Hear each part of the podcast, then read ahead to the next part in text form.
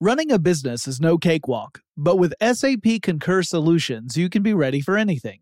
You can manage travel, expenses, and AP all on one platform that's packed with AI and best practices, and that delivers it all through an easy, clear, I can't believe how simple that is experience. So, while not much can be done about that guy who never fails to burn the microwave popcorn and stink up the entire office, with SAP Concur, you can easily handle almost anything else. Take control of your business finances today at concur.com. That's C O N C U R.com. When you think about the future, what kind of technology do you envision? Whatever the future holds, artificial intelligence will undoubtedly be at the heart of it all. Join Graham Class as he hosts season two of Technically Speaking, an Intel podcast, and hear from the minds transforming healthcare, retail, entertainment, personal computing, and more with the help of AI. Tune in every other Tuesday and explore the latest technology that's changing our world today and creating a more accessible tomorrow. Listen to Technically Speaking, an Intel podcast on the iHeartRadio app, Apple Podcasts, or wherever you get your podcasts. What if AI could help your business deliver mission critical outcomes with speed? With IBM Consulting, your business can design, build, and scale trusted AI using Watson X and modernize the way you work to accelerate real impact. Let's create AI that transforms your business. Learn more at ibm.com/consulting. IBM. Let's create.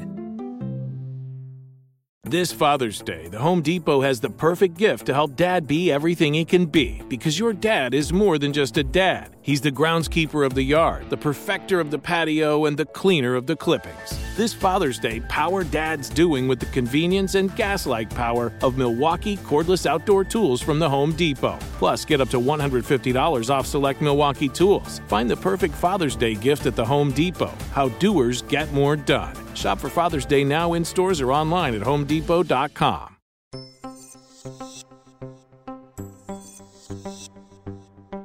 Hey there, it's Jonathan Strickland, and I'm here to introduce a playlist of 10 episodes of my podcast, Tech Stuff, that are all about entertainment and entertainment related fields.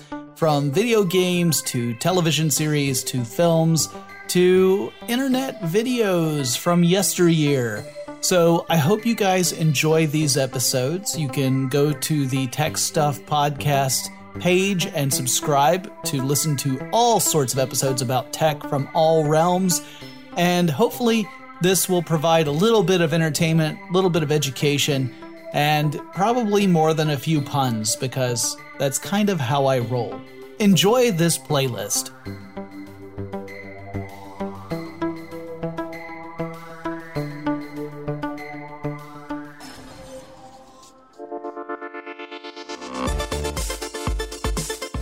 Welcome to Tech Stuff, a production from iHeartRadio. Hey there, and welcome to Tech Stuff. I'm your host, Jonathan Strickland. I'm an executive producer with iHeartRadio, and I love all things tech. And it's time for another entertainment playlist episode. This one is about the golden age of radio. So, we're talking about the early days of radio when uh, the radio was first coming into being. It's an interesting and dramatic story, and I think it's a pretty entertaining one. Enjoy. Today, Christian and I are going to talk about a, a, subject that was suggested by a listener. And first of all, I must apologize to said listener because despite my heroic efforts of researching where this suggestion came from, couldn't find it. So I'm guessing this was actually an older one. But it said, uh, the forward thinking bad prediction story about Hugo Gernsback got me thinking about how crazy it must have been to have lived through the debut of public radio. All the excitement and so little understanding. Fireside chats, fear mongering about radio death rays, a history episode about the promises and popular notions surrounding radio could be fun.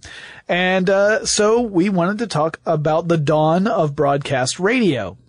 Now, before we get into that, I should mention that way back in April 2011, Chris Pollette and I sat down and recorded an episode titled Who Invented the Radio? which was mostly about the inventors who discovered radio waves and found ways to generate radio waves, uh, obviously including the two big names, Tesla and Marconi. Mm. Uh, anyone who knows anything about the patent wars knows about there was a, a big kerfuffle between the two of those guys. Uh, little peek behind the curtain. That is the first time, and I think the only time, I have recorded an entire episode and immediately said, we can't use that.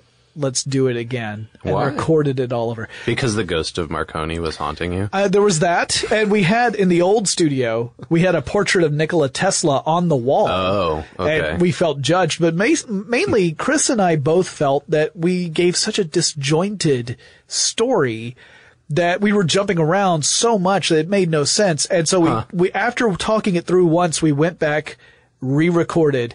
So that first episode that we recorded, it's lost to time. We don't have it anymore. See, I kind of wish I could release I hope we'll be more organized today, but I'll tell you, just from going through all this research, that this is such a vast amount of information yeah. for uh, this period of time. And I, I feel like, and it's, and you can, you could get a PhD in radio communication and yep. the history of radio and understanding these things. And it's, yeah, we will probably only scratch the surface today, I yeah. imagine. Yeah, there, there, and there's so many crazy dramatic stories of betrayal, yeah. of, of uh, con men, of big like business. all early media, it's like this pirate industry of people just messing with each other. Yeah, yeah, it's it's fascinating. In fact, there there's probably two or three podcasts worth of information that we could cover, but we're going to try and get this in one if we can. So. First thing I gotta mention is that radio and broadcast radio are two different things. You know, radio in the sense of what Tesla and Marconi were looking at, they were looking at ways of transmitting short signals across distances without using wires. So that was it. They were looking largely at using Morse code. So they might use a spark gap technology where they would create sparks and send messages that way. But you couldn't really do a sustained message that way without creating a lot of static and noise. And that was a real problem. So we need to look at another person for broadcast radio, that would be a Canadian by the name of Reginald Fessenden, who essentially invented AM radio. That would be uh, uh, the uh, amplitude modulated radio. And so, from your no- notes here, your uh-huh. notes, your notes, it says he uh, he worked with Edison or for Edison. Yeah, he worked. Nobody for, worked with Edison. Yeah, he actually he actually worked for both Westinghouse and Edison at different points oh. in his career. So yeah, he just like Tesla, Tesla also worked for both men. Yeah, yeah. Um, although, you know, again, working for, like, it's like me saying that, you know, I work for the head of our parent company. Right, Technically I do, right. but I don't have any contact with them. So, uh, he had dropped out of school as a young man. He actually did not complete his schoolwork, but he was keenly interested in electricity and this potential to transmit messages wirelessly. And he was using that spark gap technology, but that was the problem was that it was creating so much static and noise that it was very difficult to get any intelligible message across. Yeah. So actually I want to interject here for a sure. second. So, um, in like the model of of human communication, yeah. when scholars are looking at how human beings communicate mm-hmm. with each other, regardless of media, they actually use uh, this Fessenden Marconi uh, model of transmissions mm-hmm. as like the baseline for it, and it's all about like sending and receiving with feedback and feed forward, mm-hmm. and then there's a signal to noise ratio. That's yeah. how it's all understood. Whether you you and I are sitting here talking in the same room, or it's mass media, or it's uh, like like in the early days of radio, the the way they literally thought of it was two ships that were thousands of yards away from one another, mm-hmm. trying to contact each other using this old radio technology, and they would have so much static that they would have to constantly give each other feedback and feed forward to make sure the message was understood. It makes perfect sense. I mean, it, it especially when you see the brilliance of Fessenden. He thought, well, they, I can, I can create these sparks of electricity, creating these electromagnetic fields and thus creating radio waves, but it isn't giving me the fidelity I need in order to communicate properly. He then thought, what if I used a continuous wave? So I create a, a sine wave, an oscillating wave with the same amplitude, same frequency. So it's just steady. Now that's not carrying any information by itself. It's, Right. if you could, if you could hear it, it would just be a steady tone. But he's actually talking about using frequencies above the limit of human hearing. Mm-hmm. So let's say you create this wave and then you were to introduce a second wave, uh, one that was created by your voice. So you speak into a microphone, it gets converted into electric waves. You add that on top of the uh, the existing wave you've already created, and you allow it to change the amplitude of that wave as the two waves are overlaid on top of one another. Sure, it's genius. It is genius. It's absolutely genius.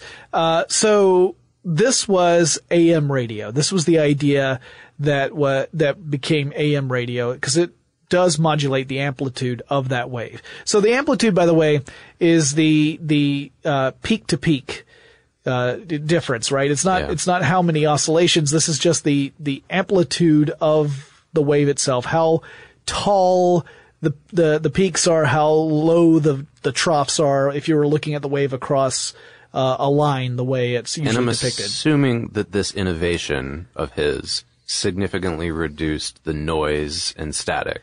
It did. It did. It did still have issues in that you could have interference with other waves that were created at that same frequency.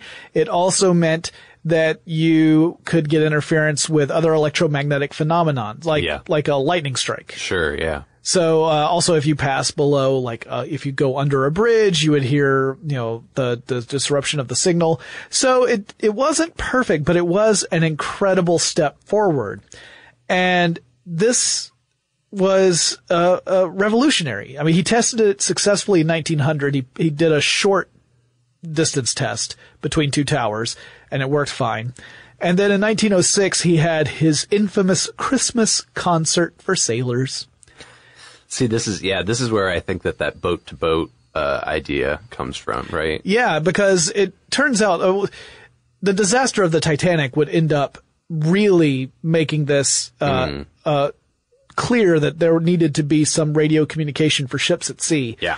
But what he wanted to do was he wanted to send out a message to essentially telegraph operators aboard ships. That was his plan. Yeah. So he preceded the concert with an actual telegraph message that essentially translates into, hey, pay attention. Yeah. And then once he did that, he started. They knew it was coming though, right? They were Not most of them. Oh, really? They just knew to pay attention because they got to the that message. particular frequency. Yeah, they, they they were like, well, here's the message. Uh, whatever's going to happen, we need to really focus. And so what they were expecting to hear were just the the noises they would hear for the dots and dashes of Morse code. So then he he gives a short speech. He plays uh, a violin uh, and plays "Oh Holy Night." Uh, there were supposed to be other people who talked into the microphone too, but most of them chickened out because Oh, they, really? they got like terrible stage fright. Right, because they realized all of a sudden that they were speaking to like hundreds of people rather than Right. just yeah. Yeah, and so uh, anyway, it ended up being a big hit. Sailors up and down the Atlantic coast were were able to hear him and reported back to it, so it was known to be a success, and that's how AM radio got started. Yeah.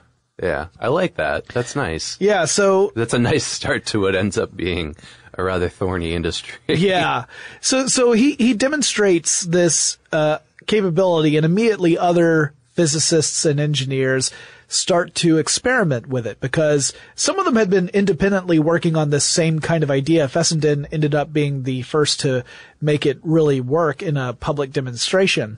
So you had a lot of other people who were who either adopted his ideas or continued to develop their own ideas. And a lot of uh, amateurs were starting to experiment with radio Yeah. transmissions, including transmitting out to telegraph operators who often were very much entertained by this because it was different from just listening to clicks on the headphones. And this is the part that's the most fascinating about the evolution of radio to me is that even though the technology is is ultimately made for mass communication, people originally started using it as one-to-one communication across long distances, it replacing a telegraph. And then uh, these amateur operators, these like DIY uh, people in their in their garages, just you know, tinkering around with the technology that they could get a hold of, Yeah. were able to turn it into this mass communication thing. Yeah, and it's funny because when you look at the early ones, obviously they were using very low wattage transmitters. Yeah. So that meant that they couldn't transmit very far, most of them. I mean, if you were a big name, you might be able to work with someone like General Electric to get a really big transmitter Yeah. and be able to, to send a, a signal far away because the, the signal's reach is largely dependent upon the power of the transmitter, right? Mm-hmm. The further away you get, the weaker the signal is and the less you'll be likely you are able to pick it up with a receiver. So, uh, in the early days, people were happy to experiment with this and there was really no regulation because there, there hadn't been a demonstrable need to regulate yet because no one had the power to interfere that much with anything that was important. Running a business is no cakewalk. There is a ton to keep track of. Employees to keep happy, spending to control, travel to plan, and on top of it all, nobody knows exactly what the future holds. Your finance team always has to be ready to change. But with SAP Concur Solutions, you can be ready for anything. You can manage travel, expenses, and AP all on one platform that's packed with AI and best practices. And that delivers it all through an easy, clear, I can't believe how simple that is experience. And you can finally say goodbye to the costly mistakes and risks that come from manual work and spreadsheets. So, while not much can be done about that guy who never fails to burn the microwave popcorn and stink up the entire office, with SAP Concur, you can easily handle almost anything else. Take control of your business finances today at concur.com. That's C O N C U R.com. Snag a job is where America goes to hire, with the deepest talent pool in hourly hiring. With access to over 6 million active hourly workers, Snag a job is the all in one solution for hiring high quality employees who can cover all your needs. On demand, temp to hire, part time or full time. You name the position warehouse worker, retail associate, grocery store clerk, fitness trainer, baker, stylist, bellhop, podcast producer. Yeah, Snagajob's got a worker for that. With our easy to use platform, you're able to seamlessly post and fill available positions quickly with a dedicated customer support team to provide all the help you need along the way. Kind of nice knowing you have a talent pool like that in your own backyard, right? Snagajob is the partner you need to keep your business running smoothly. So visit snagajob.com or text snag to 242424 to talk to an expert. Snagajob.com, where America goes to hire.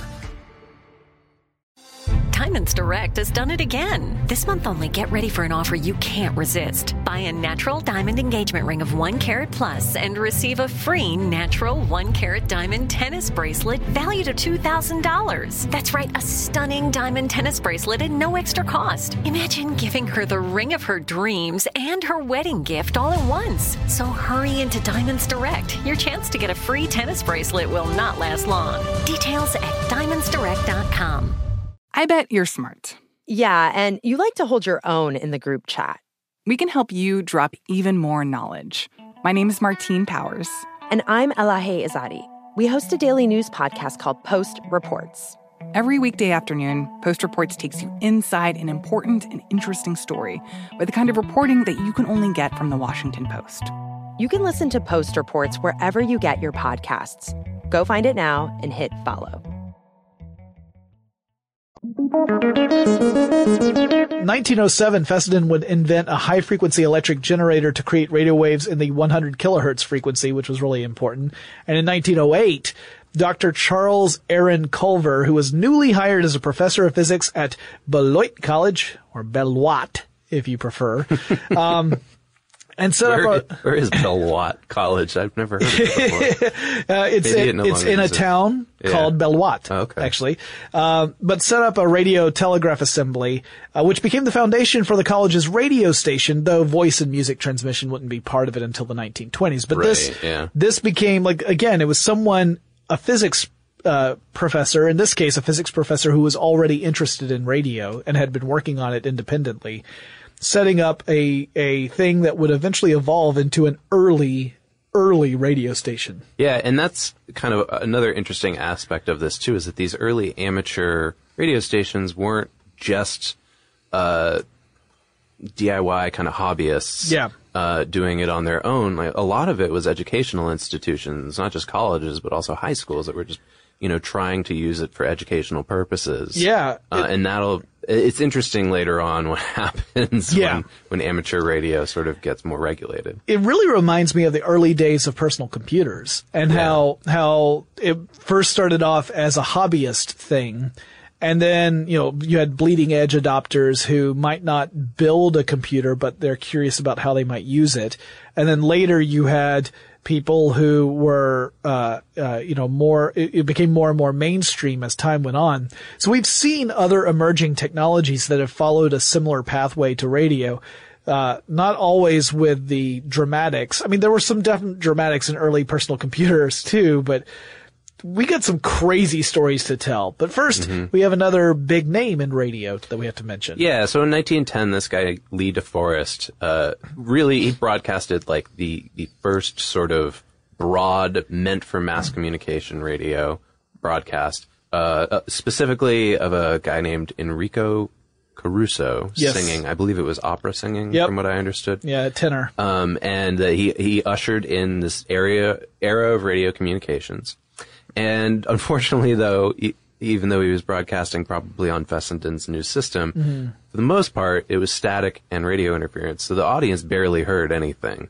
But you know, for a decade afterwards, radio fans were both using uh, these amateur radio units to broadcast and receive. yeah, yeah. it so- wasn't just them receiving. Yeah, it wasn't like they were a passive audience. They were creating as well. And again, depending upon the power of their radio transmitters, it may be that they were only transmitting to people in their general neighborhood or even small Right, town. yeah. Uh, but you wouldn't be able to necessarily pick up that signal from much further. It also depends on the quality of the receiver as well. Like you could build a very simple a radio receiver that doesn't even require a battery and has a crystal, a very long antenna, and some headphones, and uh, you can pick up radio signals if you're close enough to a transmitter. Uh, and in fact, that's a fun project to do. You can look up how to do that online. So also in 1910, the same time Lee DeForest was, was experimenting with this, you had a guy named Charles David Herrold who opened a school that he called the Herrold College of Engineering and Wireless. And he was experimenting with wireless voice transmissions as early as 1909 and providing a thrill to telegraph operators who suddenly were able to hear voices over their telegraph lines. Now this is out in California. So he's surprising people out there who normally they they weren't expecting it at all, but they loved it. Right. Because you would imagine this job is a little Probably very tedious. uh, yeah. so he actually started setting up a regular broadcast time, like the first radio programming in a way. And by 1910, he had created this, uh, this program that would include reading out news to telegraph operators. And his wife Sybil got involved and she started playing records that the description I said was the kind of records young people like to listen to. Back in 1910. in 1910, those young. Uh, yeah. Yeah. So playing records, so playing music for these telegraph operators and holding the first radio contests. Right. She, Yeah. and here's how the radio contest worked back then. She would instruct people listening to come by their house, sign a guest book with their name and where they were from, and then they might win a little prize. It wasn't it wasn't caller number seven? Nope. Wasn't caller number seven. Uh, and here's the coolest part, I think. This little amateur station eventually, over time, in 1921 would become KQW. And then in 1949, it would evolve into KCBS. As in the CBS. Yeah, yeah. I thought that was really interesting, especially like we'll talk later about CBS's sort of importance in the big game of radio and its development. Yeah. So 1910 is also when the U.S. passed the Wireless Ship Act, which required all ships of the U.S. traveling more than 200 miles off the coast and carrying more than 50 passengers to have a wireless radio uh, equipment on board with a with a, a an operator, uh, and the transmission range had to be at least 100 miles. And that meant that it created a lot more radio transmissions broadcast without any regulation. Mm-hmm. This is where the United States government starts to say this is going to become a problem because now we, we already have a lot of radio traffic going on just through amateurs, as well as ship to land, land to ship communication. Uh, it's starting to get a little crowded and we're starting to get interference. We need to figure out how to handle this. So in 1912, they passed the Radio Act of 1912, which is good because if they had passed the Radio Act of 1912 in like 1911, everyone would have been confused. Uh, and it marked the first time the U.S. government required radio stations to be licensed. So the licensing was really just to create order and chaos. Uh, and it was really kind of like, uh, you know, we want to make sure that we're keeping certain frequencies free so that we can have these, these very important transmissions go uninterrupted because AM, uh, transmissions, if you transmit two things on the same frequency, you get lots of interference, And which is different from FM. There was a, a military component to this as well. Oh, yeah. because World War One was on the horizon, was happening, Yep. and and uh, they the government banned amateur radio Yeah. broadcasting during the war for you know the reason of that if they were trying to transmit signals to one another of important nature, if somebody was talking in their garage about um, uh, you know their favorite records Right, or something, or that maybe young people listen to, yeah. yeah, the ones that the young people listen Yeah. to, they would overlap and they wouldn't get these important messages, so they shut it all down. and also just uh, radio detection too. The the remote possibility that they might detect radio transmissions from either allies or enemies. Uh, it would mean This is that before they had an Enigma machine. yeah, yeah. This is this is before uh, the whole Bletchley Park Enigma thing, which is a fa- I've talked about that in a previous episode of Tech Stuff, but fascinating story. So 1914, Edwin Armstrong, who's going to be important throughout this conversation, and his story is amazing and tragic.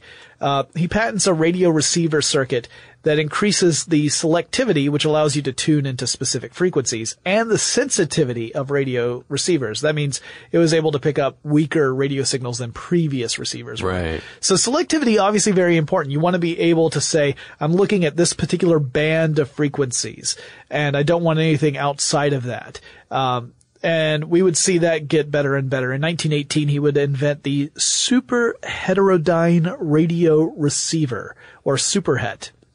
So this principle is actually really fascinating. And I gotta admit to you, Christian, I had to really sit down and read this a few times to kind of get what was going on. it. Yeah, because I mean, this is radio, uh, electromagnetic and radio broadcast. I I have a basic understanding of it, but it does go well beyond what I studied in school, and it took a while, but now I think I've got Well, it. Well, explain it to me because yeah, I'm more of the on the side of the like cultural examination of radio. Okay. w- Whereas like the technology of it escapes me sometimes. So yeah, hit me. All right, and so- the audience. let's say let's say I want to transmit uh, a radio signal at a high frequency, so it's not going to interfere with anything else. Okay. But that processing high frequencies is a little tricky. So you might have a receiver that can process frequencies up to, I'm just going to take an arbitrary number, 500 kilohertz Okay. But I want to transmit at 1500 kilohertz. If I were to introduce that frequency to an oscillator tuned to a different frequency, suddenly I would be able to receive that uh, not just at the original frequency I transmit at, but the difference between that and the oscillating one. So another easy example, let's say they have an oscillating frequency at a thousand kilohertz. Yeah. Okay. That would mean that if you used a receiver tuned to 500 kilohertz, 1500 kilohertz, or 2500 kilohertz, you would pick up that signal and could process it. Okay. So, and I'm imagining that this is a process that's still used today. Yeah, this is the principle of transmitting and, and receiving with a radio so that your radio doesn't have to have as wide a spectrum. It's called an intermittent frequency. Okay. And it took me a long time to figure out what was going on. It was the oscillator that was throwing me off. And then I realized, oh, the oscillator's tuned to a different frequency. And that's what gives you the broader range that you can mm-hmm. pick up. Mm-hmm. It's pretty fascinating. And again, Armstrong was absolutely brilliant coming up with this. Uh, and then we move up to the 1920s. Yeah, in the 20s is when this educational stuff that I was talking about earlier really hits a boom. There was like more than 200 educational organizations across the United States of America that uh, were requesting broadcasting licenses so that they could transmit and whether they were uh, using it as a an opportunity for their students to learn about the technology or to broadcast educational information. It didn't really matter. The unfortunate thing is that 13 years later, by 1933, 75% or more of these educational institutions had folded. And, and basically it was because of, and this is going to be a huge theme of this episode, because of uh, ad-based programming and stronger stations, commercial stations that were able to overlap their signal. Yeah, you essentially had not just the fact that the companies had more technological oomph behind them, but that the government was favoring those over the educational ones. Uh, when we get into uh, a little bit more about the politics, you're going to hear that repeated a few times, and it's it's a little upsetting, honestly. And I, and I also I'd like to say like it's interesting because uh, despite whatever my political beliefs are, reading uh, one of the articles that we used as a, as research for this was written in 1935 from the perspective of somebody at Harvard University looking back at the Federal Radio Radio Com- uh, Commission Yeah. before it turned into the FCC that we have now Yep. and kind of just doing a broad review of the last like 10 years of this. And it's very, very similar and reminiscent of arguments that we've seen with media throughout the last hundred years and that we're seeing right now in arguments about net neutrality. Yeah, it's really similar to net neutrality. The idea being that everyone should be free to use the internet to send and receive whatever information they want. Yeah. In radio, we saw the same argument, except in that case, radio, it was, it ended up being that those folks were kind of pushed away. Yeah. And that Yeah. the, the, the corporations, the companies that had the money were the ones that had the voice. Yeah, and and so like you know, as we were talking earlier, there's these amateur radio stations, right? And they here's the kind of content you might find on amateur radio stations. Maybe somebody's giving a sermon, or they're they're they're just reading out of their Bible, or they're uh, talking about sports out of today's newspaper, uh, updating their neighborhood on what happened in sports around the country that day. Uh, maybe they're reading a poem. Maybe they're giving a speech about something political at the time, perhaps. Yep. the usage of radio, uh, or like we were talking earlier, uh, just playing records. Yeah. Uh, and at the time, there was no, you know, uh, licensing or copyright in effect for for how music was broadcasted. So they could just throw any record on and kind of entertain the neighborhood. Right. In a way, you could think of it as like the predecessor of blogs. Yeah. You know, it really, in a, in a real way, it was.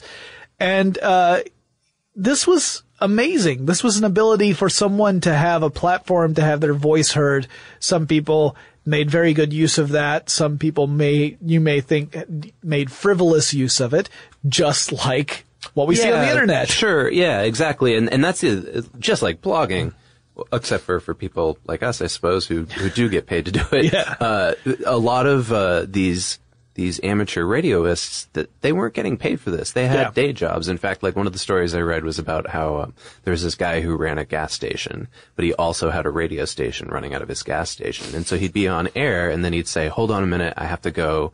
Uh, sell some gas, and Yeah. he'd go. He'd disappear for five minutes, and then he'd come back and just pick up again. Yeah. uh, and that was just how it is. They didn't really worry about dead air or anything like that. pretty funny. Yeah. Um, and, and at the same time, there's also this other like broader, more important thing, which I think is why uh, the government started to become more involved in it, which is that radio allowed the listeners to sample other cultures from faraway states mm-hmm. that and, and, and learn more about what this kind of idea of America as a nation meant.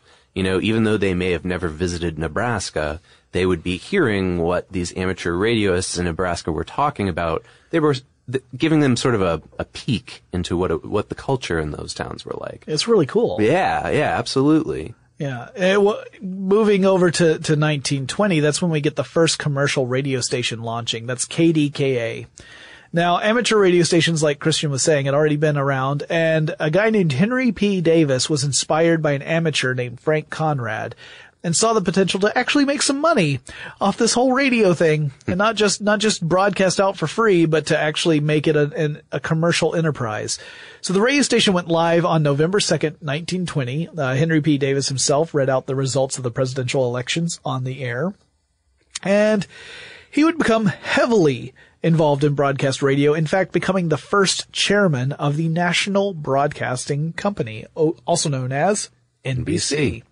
So in 19, Dun, dun. yeah, Little- exactly. Peacock Peacock, yeah. Then the opening of 30 Rock. In 1926, KDKA was owned and operated by Westinghouse Electric and Manufacturing Company. And you might not be surprised to hear that Westinghouse used the radio station as a means of convincing people to go out and buy radios. Cause up to this point, again, it was very much an amateur thing. People who were interested in the science would go out and get the equipment or build the equipment from, from own. whatever they could. Right. And that's how they participated. But now we're talking about actually making commercial radio sets for people to go out and buy. And this is also the beginning of things starting to get a little dodgy on the corporate side of things. Yeah. Because in 1921, uh, previously the patents for radios were all over the place. Mm-hmm. But what happened was the big companies, GE, AT&T, weird that they're such familiar names Yeah, nowadays. yeah. GE, AT&T, International Radio and Telegraph, and Westinghouse all got together and said, let's pool together our patents. And they created RCA, the Radio Corporation of America, for the express purpose of allowing them to build and sell radio equi- equipment like transmitters and receivers that were designed not for broadcast, broadcast but for, for telegraphing, Yeah. but also to keep these amateur radioists uh, out of business, Yeah. basically, so that they couldn't just go and buy an out of the box kit anymore. Right. They would have to. They would have to really build it themselves. RCA flexed its muscles in ways that I think just about anyone would describe as odious in uh, in a lot of the stories we're going to cover. Yeah, yeah, yeah, yeah. Um, and and what's kind of interesting is just that you know there's there was this other article that I read for this that was called uh, "The Design of Symbiosis" that was all about you know the the, the longevity of radio and, and these corporations interacting. And th- there's a quote from it that I want to read, which is uh, about this specific thing. It says, it was no accident that the General Electric Corporation, GE, after acquiring rights to the M- Marconi wireless patents in the United States, spearheaded the formation of the RCA, which in turn launched the National Broadcasting Corporation, NBC, one of GE's many subsidiaries. It still is, I believe, right? Well, again, you got Universal. Yeah. With right. right. Yeah, it gets even larger than that. And a leading content company. So it's like one thing led to another from one corporation to the next as they Yeah. kind of built out their, their subsidiaries and spread their, uh, spread out kind of like an umbrella. Mm-hmm. And it, and it, don't get me wrong, this wasn't all negative. There, Right. there were very, uh, positive effects at the time as well from this. Running a business is no cakewalk. There is a ton to keep track of. Employees to keep happy, spending to control, travel to plan, and on top of it all, nobody knows exactly what the future holds. Your finance team always has to be ready to change. But with SAP Concur Solutions, you can be ready for anything. You can manage travel, expenses, and AP all on one platform that's packed with AI and best practices and that delivers it all through an easy, clear, I can't believe how simple that is experience. And you can finally say goodbye to the costly mistakes and risks that come from manual work and spreadsheets. So, while not much can be done about that guy who never fails to burn the microwave popcorn and stink up the entire office, with SAP Concur, you can easily handle almost anything else. Take control of your business finances today at concur.com. That's C O N C U R dot com. Snagajob is where America goes to hire, with the deepest talent pool in hourly hiring. With access to over 6 million active hourly workers, Snagajob is the all in one solution for hiring high quality employees who can cover all your needs. On demand, temp to hire, part time or full time. You name the position warehouse worker, retail associate, grocery store clerk, fitness trainer, baker, stylist, bellhop, podcast producer. Yeah. Snagajob's got a worker for that. With our easy to use platform, you're able to seamlessly post and fill available positions quickly with a dedicated customer support team to provide all the help you need along the way. Kind of nice knowing you have a talent pool like that in your own backyard, right? Snagajob is the partner you need to keep your business running smoothly. So visit snagajob.com or text snag to 242424 to talk to an expert. Snagajob.com, where America goes to hire.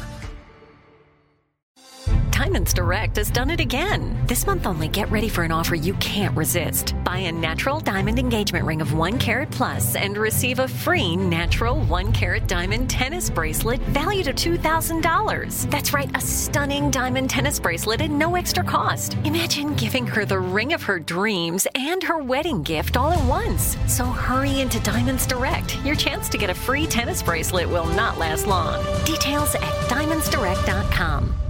Finding the right news podcast can feel like dating. It seems promising until you start listening. When you hit play on Post Reports, you'll get fascinating conversations and sometimes a little fun too. I'm Martine Powers. And I'm Elahe Izadi. Martine and I are the hosts of Post Reports. The show comes out every weekday from the Washington Post. You can follow and listen to Post Reports wherever you get your podcasts. It'll be a match, I promise.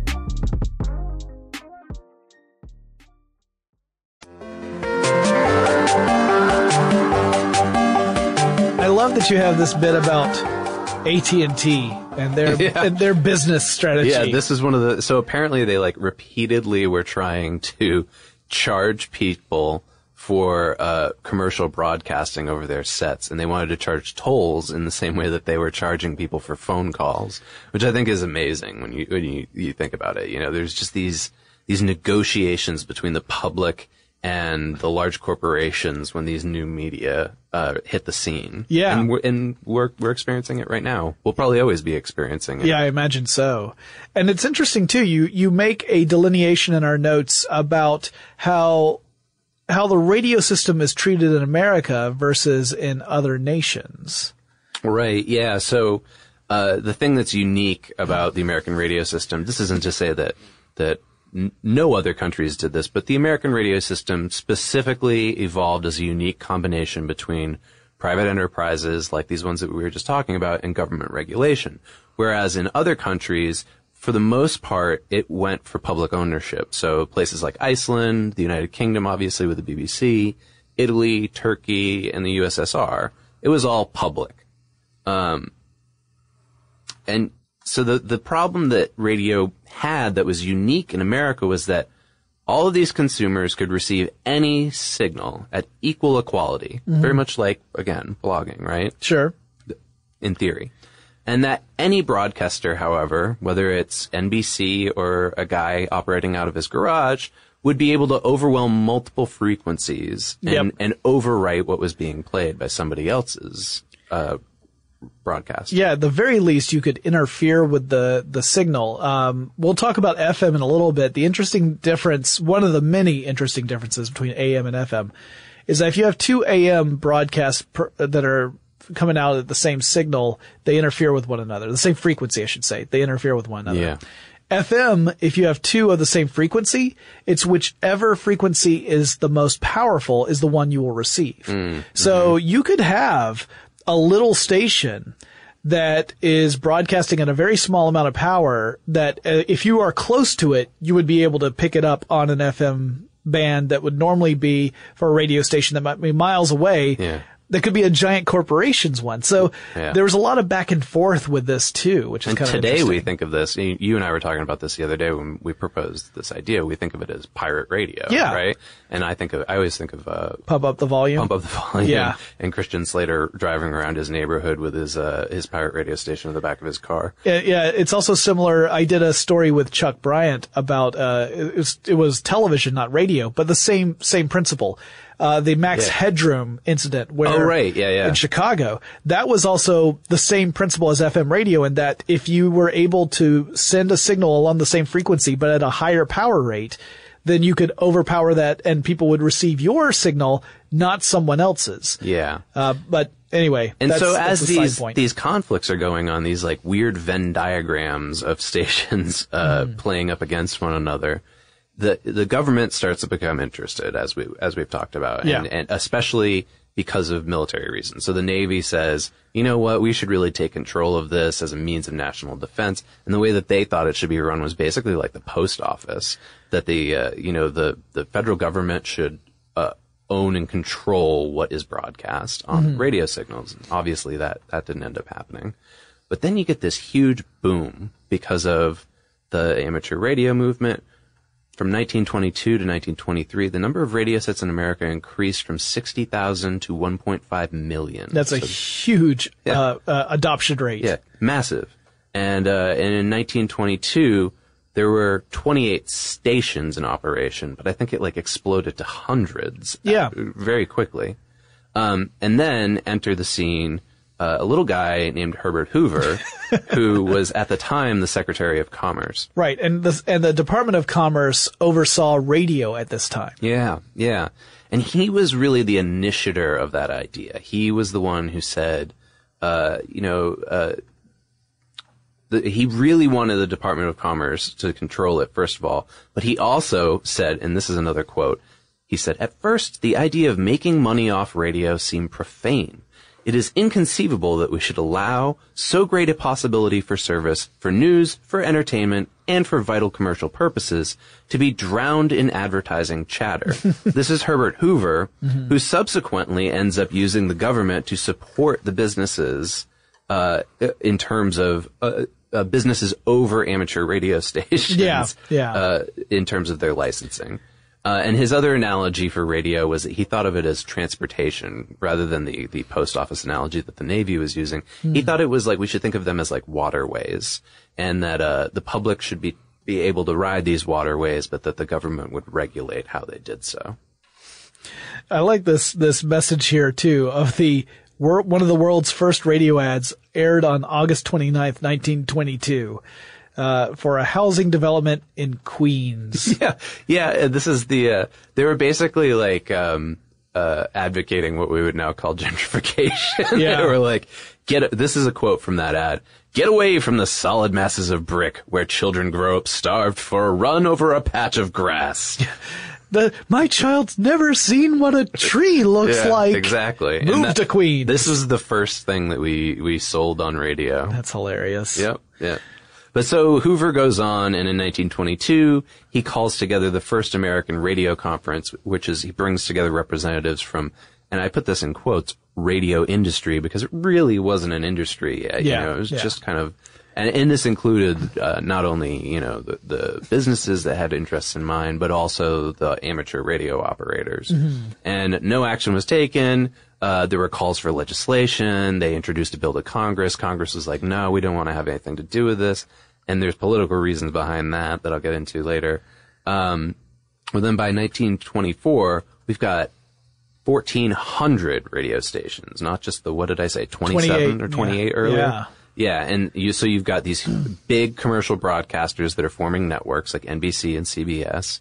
Uh, both of them, they f- formed in 1926 and 1927 respectively. Uh, and it's very similar today to the same that NBC and CBS that we understand as being television networks Right. now. Now, I've got the beginning of one of the weirdest stories I've ever heard. This guy's my favorite. I Period. Think, I think you should do a whole episode about this guy. I could easily do a whole episode about this guy, and and he's going to pepper through parts of the rest of this ep- episode. So 1923 is what we're talking about here. We're going back just a little bit to to set the stage. That's when Doctor, and I use it in quotes, John R. Brinkley starts up a radio station called KFKB in Kansas. So let me tell you about Dr. Brinkley. First of all, he wasn't a real doctor. He's like the original snake oil salesman. He uh, he at least perfected it to an art form, right? he went to medical school, but he never graduated. But he bought a diploma from a diploma mill for five hundred dollars, not an insignificant amount yeah, of money, That's not bad. uh, and it gave him the right to practice medicine in some states, including Kansas. He, a purchased diploma, not not an actual like proof that he had the training that would allow him to do this. So anyway, he starts practicing medicine. Uh, he had previously been involved in some scams and cons, including things like selling tinted water as if it were an actual medicinal cure Yeah, yeah, and injecting it into people. yep, yeah. Uh, but yeah, these are. I want to see a movie about this guy's life. I want to see an. I want uh, to see a movie. I want to see a movie about this guy. I want to see him cast. I want. I want Simon Pegg to play him. He's just like de- deviously injecting things into people and cutting open their necks. I think I think either Simon Pegg or Neil Patrick Harris. That would be oh, brilliant. Yeah, he would be good. Oh, it's like evil Doogie Howser. Yeah. Yeah, yeah. So he had he had been hired as a house doctor for a meat packing company, and he observed the rigorous mating habits of goats. Uh, he Yeah, so let's slow down for a second here, Yeah. people. This means that he watched goats have sex Yes. for a long time. right and and enthusiastically the goats at least i don't know about him but the goats were certainly enthusiastic Yeah. so he was talking to a male patient once about uh, the fact that the male patient was having problems uh, in the bedroom he was having a failing libido erectile dysfunction perhaps the the actual uh, nature of the problem was not not explained in all the sources I looked at, but at Yeah, any rate, right. had something to do with uh, failing libido or or um, you know virility, and so supposedly what Dr. Brinkley did was jokingly suggest that perhaps they should transplant plant some goat quote unquote glands, Yeah. as in gonads, Yeah. into the male patient, and he said, Let's, "Let's do it. Let's fire her up. this is like the original body modification. give me some, give me some of them goat glands. So he does. He actually did start performing this, and then he Yeah. started to uh, suggest, like he, he began to essentially advertise, saying, "This is a way to restore virility for men. Uh, let me do this this you know medical procedure for a, a not insignificant amount of money." Yeah. So flash forward to 1923 when he gets the radio station and he starts to fill his broadcast time with music and medical lectures.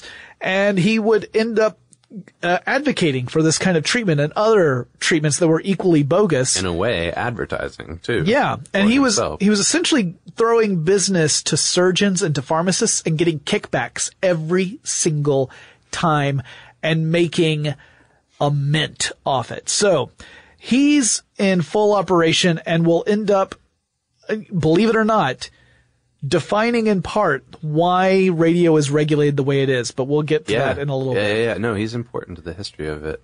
Um, in the meantime, Hoover's continuing to negotiate with stations and, and the government on how it should be regulated. And, you know, basically as the Secretary of Commerce, his work is to let the stations work out amongst themselves which frequency is going to be used and when and how they overlap. He wasn't really, you know, handing it out. He, w- he would occasionally make decisions. And what happened was in 1926, the federal court was like, whoa, whoa, whoa, you don't have this power. And specifically the Attorney General of the United States, who, you know, was from the same administration that the Secretary of Commerce was, decided that Hoover didn't have this power. He could not grant permits at request. And that all of a sudden these airwaves turned into even more of this like wild, wild west of broadcasting than they already were. Uh, and so obviously more regulation is even is necessary. And Coolidge is the president at the time. He favors the control by the Department of Commerce, obviously, uh, because it's under his branch, and he opposes any kind of commission being formed.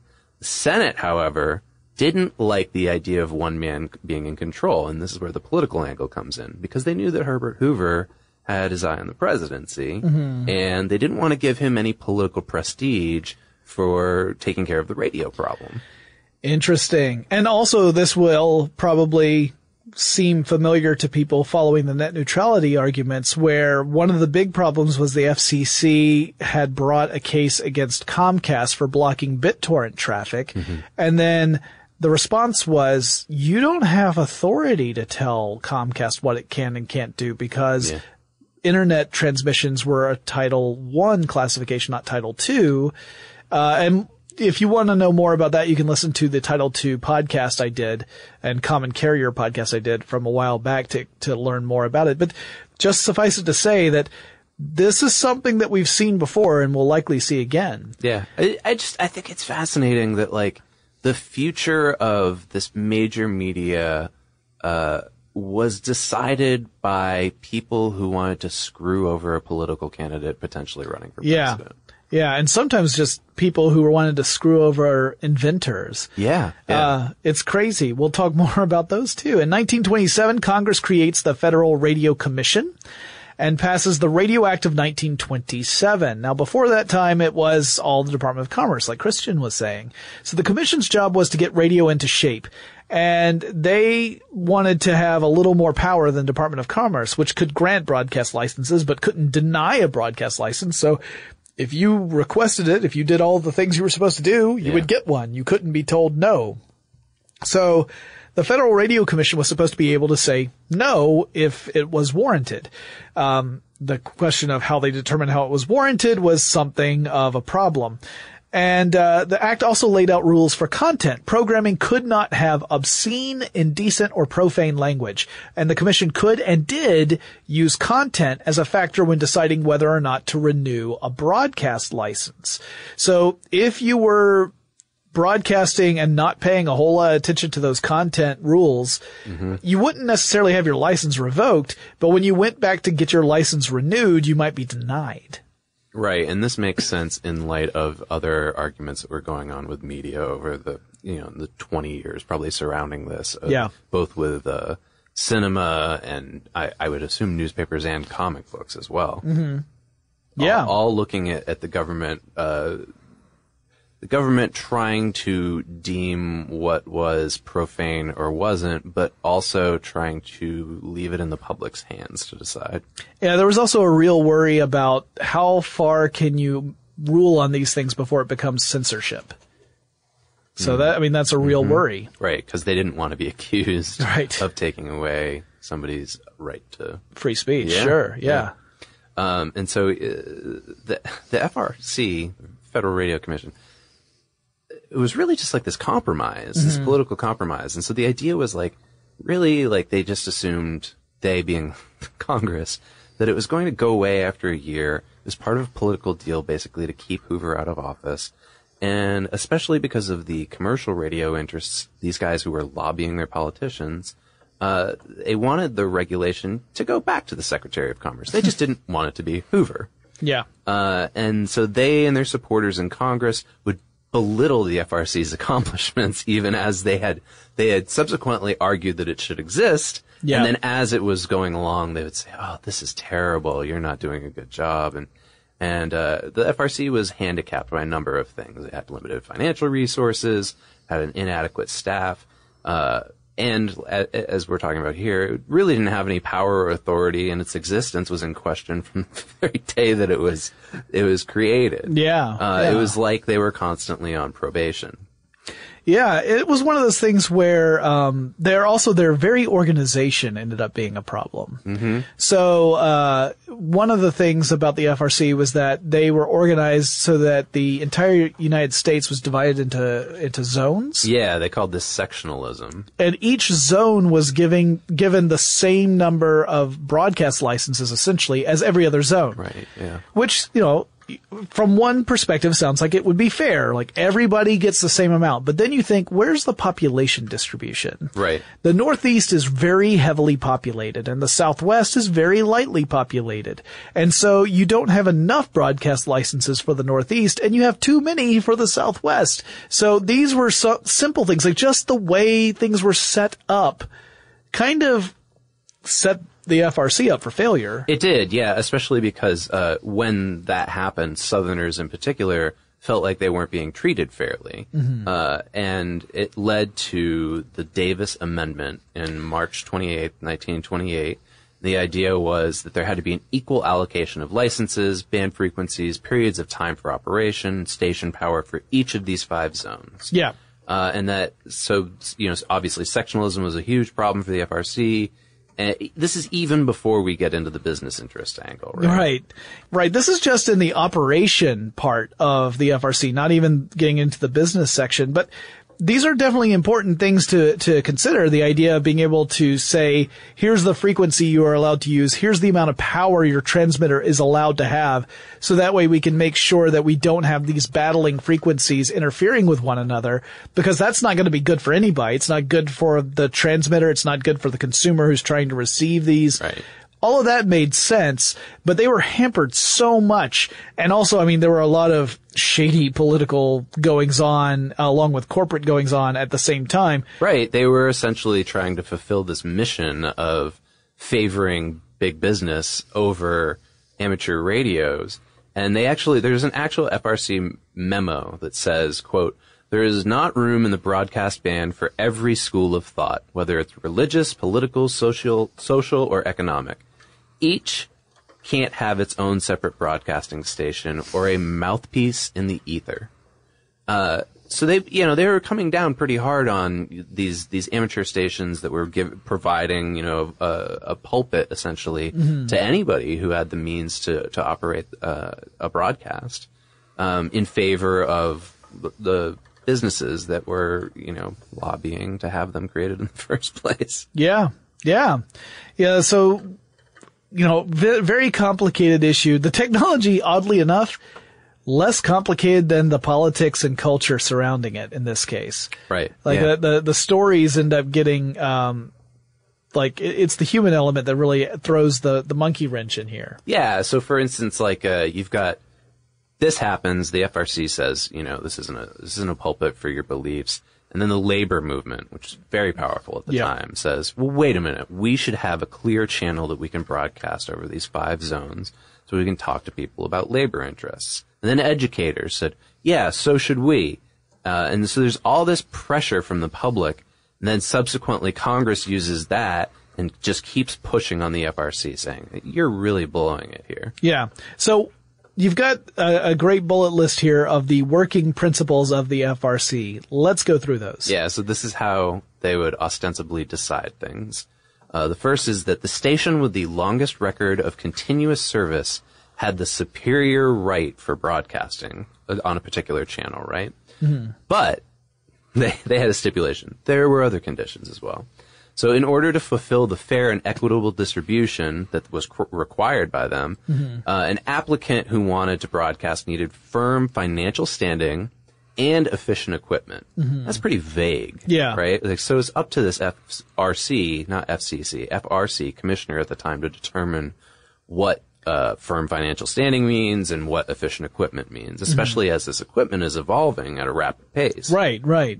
Um, and then you also had to uh, obey the rules of the obscene co- of not broadcasting obscene content, like we talked about earlier, uh, and basically keeping it so that this dissemination of propaganda wasn't uh, controlled by a single group, and that creeds were supposed to find their. This is another quote that I love. Find their way into the market of ideas to be on the air. There was this idea that um, there was a there would be a natural kind of uh, process throughout the radio operators and the public that would decide which political agendas should get to be broadcast on the radio or not, rather than just giving everyone the opportunity to. Yeah, and that would actually change too. There would there would eventually come a decision where people would say, you know what, we need to make sure that everyone has uh, equal opportunity to voice their to to put their political voice out there. But that would be an idea that would come around a little later. Yeah. Yeah, so you know, saying let's just put this out there and see what happens and and I trust that whatever outcome there is it will be for the best didn't always work out. It's like it's like saying the laws of nature will decide who the best person for president of the United States would be. so what sort of stuff did we get as a result of this? Well, subsequently, the FRC didn't want to regulate advertising, uh, not only because, you know, the advertisers' interests were also their interests, but also because the commission chose to further the ends of the commercial broadcasters as part of what they called the public interest. So the FRC had this ability to claim that it didn't have powers of censorship and it couldn't be held responsible for questionable advertising, such as cigarettes. You know those like Sure. old corny cigarette ads that you'd hear on uh, on radio. Right. Now, if you listen, if you ever listen to old timey radio that has the commercial still in it, you will hear tons of these. Yeah. So they, they didn't want to censor those, but at the same time, they would rule that public stations that were on the air could or could not be on the air because of their quality of character. Which I think is kind of fascinating that, you know, it was, I, I would assume at the time that it was maybe arguments of political beliefs, right? Um, Yeah, very likely. or Um, religious. this actually makes me think of how it's unrelated, it's tangential, but how if I'm watching a streaming content uh, on my one of my devices. Yeah. Whenever it gets to the content part, like whatever I'm actually trying to see, I might encounter buffering three or four times depending upon the connection. Mm-hmm. But commercials always seem to play with perfect clarity and no buffering whatsoever. Isn't that interesting? Yeah. Especially, especially uh, when you're when you're on YouTube and YouTube's got that new sort of passive aggressive uh, alert that comes up at the bottom that Right. says, "Hey, just so you know, this isn't us. It's the limits of your uh, bandwidth provider." right. The commercial plays just fine. so it's interesting to me also that the public, you know, you would think like, oh, the public were they crying out on behalf of the little guy, and it turns out they they weren't in large part. They were actually siding with the big networks. Yeah, they were. And what, what's kind of interesting about this is, yeah, they were more interested in the content that NBC, RCA, and CBS was were putting out. Um, and even though some people argued, you know, RCA has a monopoly on this industry, uh, it, it's interesting. Like there was another argument that was essentially that, look, the mass public just wants entertainment from these radio channels. They Yeah. don't want to be educated. They don't want to listen to your political uh, screeds. And so subsequently they're complacent about the whole thing and they don't really care whether or not these amateur radio stations are getting edged out. Um, and so there, again, like I turn back to this 1935 article by this guy Herring out of uh, the Harvard Review. And he proposed that there were two potential solutions, which I think are really interesting now that we have the, the advantage of being so far ahead in time and looking back on this. He said the only possible solutions are that, that we go for full government ownership. And his example was the BBC at the time. Yep. Uh, and he said, yeah, there's criticisms that come in the form of minorities, not, not ethnic minorities, but like minorities of, of voice, claiming that they aren't given equal opportunity to access the station. So that's the one negative drawback to that. And he said, or we could allot a fixed percentage of radio facilities just for nonprofit programs. Uh, and then whatever it is, whether it's uh, they allocate a certain number of frequencies, or maybe they say, you know, the commercial stations can broadcast for these 12 hours a day, and then another 12 hours a day, it's our nonprofit stations.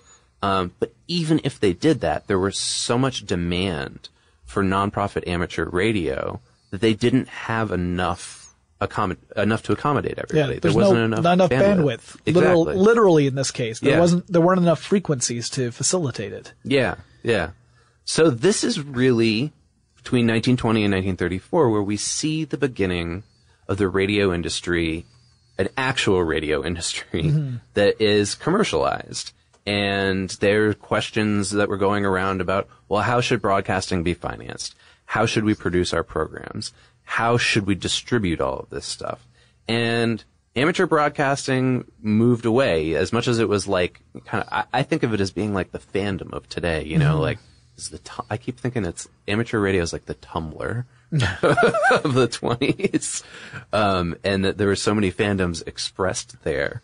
But, uh, ultimately other stations that had commercial enterprises behind them or even commercial enterprises themselves like department stores or music stores or, or doctors or Mr. Brinkley. Yeah. Do- sorry, Dr. Brinkley. Doc, yes. Uh, he didn't spend three years not graduating medical school to be called Mister. Exactly. Yeah. It, I mean, that five hundred dollars was well spent. Yeah. Uh, they ultimately were able to, you know, pu- push out these interests of uh, the sort of amateur broadcasters. Right.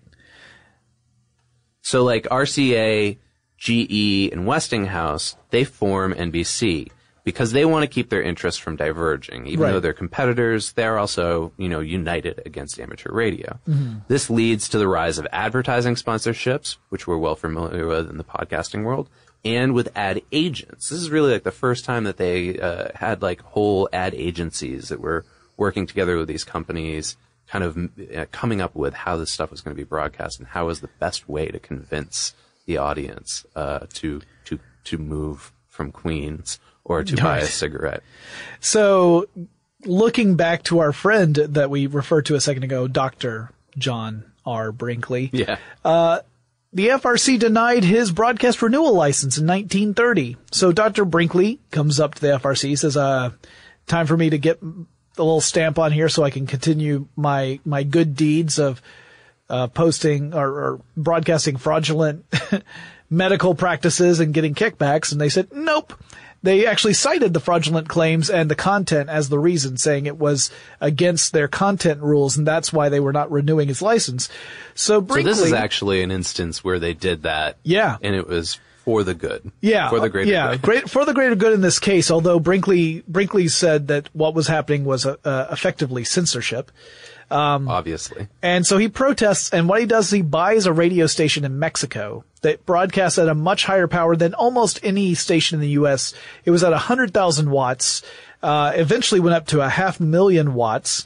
And so very powerful radio station compared to the other ones that were active at the time.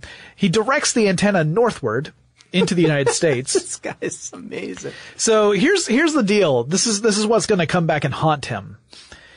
The way this worked was that he would uh, he would actually his studio was in the United States. Yeah. The the stuff he was broadcasting would go to Mexico to be transmitted by radio. And that's what would eventually come back to get him, but that would be another couple of years. He's, I'm fascinated by this guy. He's just, he's, uh, the brass. The chutzpah, the moxie. Yeah. Um, well, as a side note, uh, one of the things that was mentioned at the top from that listener uh, message Yeah. was FDR's fireside chats. Yep. And those began in 1933. So this is really when, I mean, fireside chats don't happen anymore, but I, I'm fairly certain that the President of the United States still records a weekly message that goes out on radio. Mm-hmm. Uh, and it becomes an institution. Yeah. The presidency recognizes the importance of this media. of the communicating to the mass public.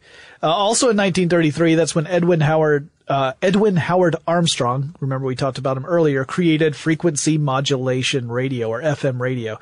So AM, remember we mentioned changes the peak to peak voltage, changes the amplitude of that wavelength. Yeah. Frequency modulation doesn't change the amplitude. It changes the number of oscillations per second, the actual frequency of the wave within a fairly narrow band, because obviously you have to tune to a band of, of frequencies in order to pick things up. And if it went outside of that, you wouldn't get it anymore. Which is why uh, you can overlap stations instead of causing interference like Right. you would on AM. Yeah, as long as uh, you know. So you know, if you're if you're going in an area where the power levels are almost the same for the frequencies, that's when you start getting that weird thing where you'll hear one station and then the other station. Yeah. Maybe you'll hear both at the same time, but it's pretty rare. Uh, so it's also not as prone to static. You don't have the same problems that you did with AM with electromagnetic interference. Uh, but before it could get widespread adoption, Armstrong was essentially backstabbed by his former friend David Sarnoff, who was head of, guess what, RCA. Boom. And now RCA obviously had a big vested interest in AM radio. FM was rising as a competing technology. Sarnoff went nuclear. He, he had wanted Armstrong to go and create technology to make AM radio broadcasts more clear, more free mm-hmm. of static. And instead, Armstrong comes up with this alternative to AM radio, but RCA is heavily invested in AM. Yeah.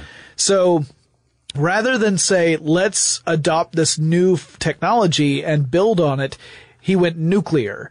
And he started lobbying the FCC to deny an experimental license for uh, to uh, testing FM radio. Essentially, every time Armstrong tried to make a move to push FM radio forward, uh, RCA blocked it or tried to block it or complicate it. Litigation ensued. It got very expensive. And here's where things get really tragic. Uh, in the, in, by the time you get to the 1940s, Armstrong was effectively bankrupted by the litigation. He, Yeah. he, he was still trying to pursue One this guy trying to fight against RCA. he goes to his wife to ask her for some of the money he had given her in their earlier part of their relationship that she had put aside for their retirement. Okay. She denies him this. He he has been beaten down totally and he he gets enraged and does a horrible act. He grabs a fire poker, hits his wife in the arm, uh, injuring her arm. She leaves, obviously. She leaves him. That evening, he sits down, writes an apologetic letter, and jumps out the window of his 13th floor building and kills himself. Okay. Yeah. Tragic, tragic story. So there are some amazing and powerful stories here. Mm-hmm. Brinkley, Armstrong, Tesla, Marconi. Yeah. It is, it, I mean, there's a movie, there are many movies to be made from this. moving on, the 1934 Communications Act, huge, huge piece of legislation. This is the formation of the FCC. Um, the one section of that act is actually referred to as the Brinkley Act. This is within the overall 1934 Communications Act. Yeah. And of course, the Brinkley Act is in fact named after our good buddy, Dr. John R. Brinkley. So this was the U.S. government's attempt to finally shut down Brinkley and his Yeah. attempts to continue broadcasting. And they said that if you are transmitting information from the United States to another country to be broadcast, that is a type of international commerce and thus can be regulated. Sure. And they laid down rules and they said, you cannot do this. It is against the law now. We have put that into law. It put a stop to his transmitting and he ended up uh, trying to do other things. He also, by the way, really got the government's attention not just by transmitting messages about quackery and terrible um, medicinal cures for things. He sided with the Nazis. Right. Before the before the United States entered the war. Exactly. It was, assuming. it was Yeah. before the United States was in uh, in World War II, but he sided with the Nazis. Did not go over well. Uh, he eventually would die of a heart attack in 1942. Wow. Yeah.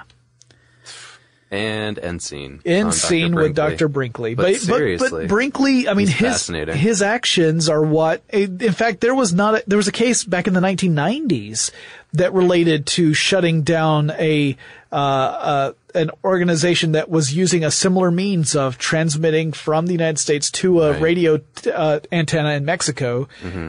Because they had the facility that they could use, and it was largely unregulated.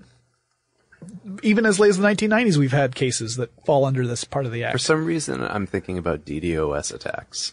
That it's like, it's like the, the their version of Yeah, of it's the- all about stepping around yeah, the regulations, exactly. right? Yeah, yeah. Well, um, Congress, uh, like you said, had abolished the FRC, which they were hoping to do to begin with. Yep. But instead of just turning it back over to the Department of Commerce, they established the FCC.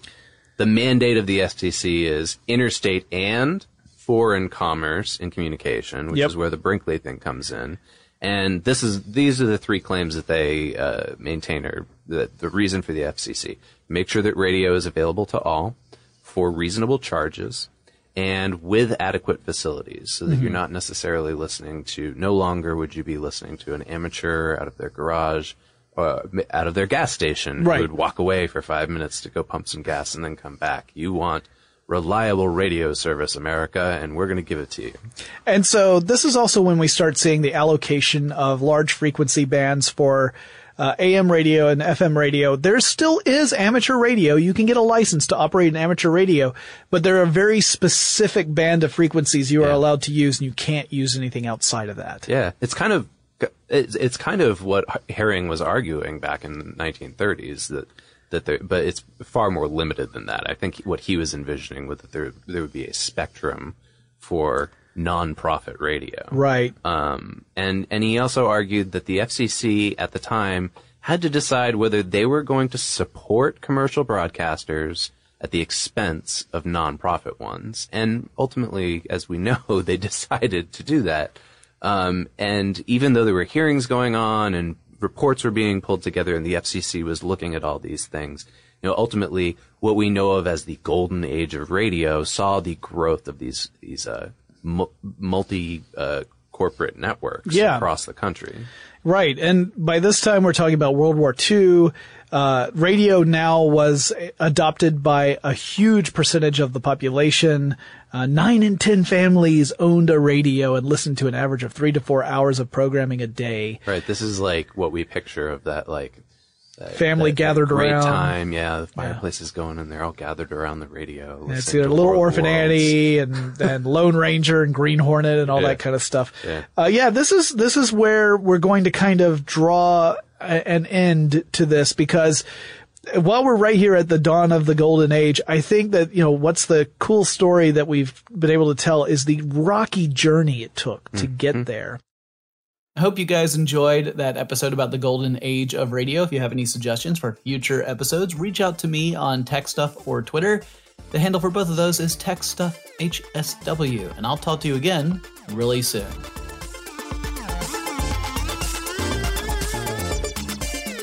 Tech Stuff is an iHeartRadio production. For more podcasts from iHeartRadio, visit the iHeartRadio app, Apple Podcasts, or wherever you listen to your favorite shows.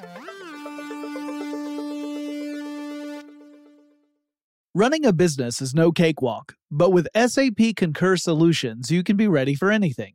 You can manage travel, expenses, and AP all on one platform that's packed with AI and best practices, and that delivers it all through an easy, clear, I can't believe how simple that is experience. So, while not much can be done about that guy who never fails to burn the microwave popcorn and stink up the entire office, with SAP Concur, you can easily handle almost anything else. Take control of your business finances today at concur.com. That's C O N C U R dot com. Thinking of popping the question? Diamonds Direct has an offer you can't miss. This month only, buy a natural diamond engagement ring of 1 carat plus and receive a free natural 1 carat diamond tennis bracelet valued at $2,000. Imagine giving her the ring of her dreams and her wedding gift all at once. No one provides education, selection, and value like Diamonds Direct. Your chance to get a free tennis bracelet from your friends at Diamonds Direct won't last long. Details at diamondsdirect.com. Xumo Play is your destination for endless entertainment. With a diverse lineup of 350 plus live channels, movies, and full TV series, you'll easily find something to watch right away. And the best part? It's all free. Love music? Get lost in the 90s with iHeart 90s, dance away with hip hop beats, and more on the iHeartRadio music channels. No logins, no signups, no accounts, no hassle. So what are you waiting for? Start streaming at play.xumo.com or download from the app and Google Play stores today. All you can stream with Xumo Play. You wouldn't expect to hear that we're America's third best city for beer like this one. Or home to vibes like this. And this. It might surprise you that we're top 10 for immersive art that's like, whoa. And, hmm. Not to mention, we have one of the top zoos in the country. So, can a city with the country's best pro soccer team, ranking as a top culinary destination in the world, be in your own backyard? Yes, Columbus. Plan your summer at experiencecolumbus.com/summer.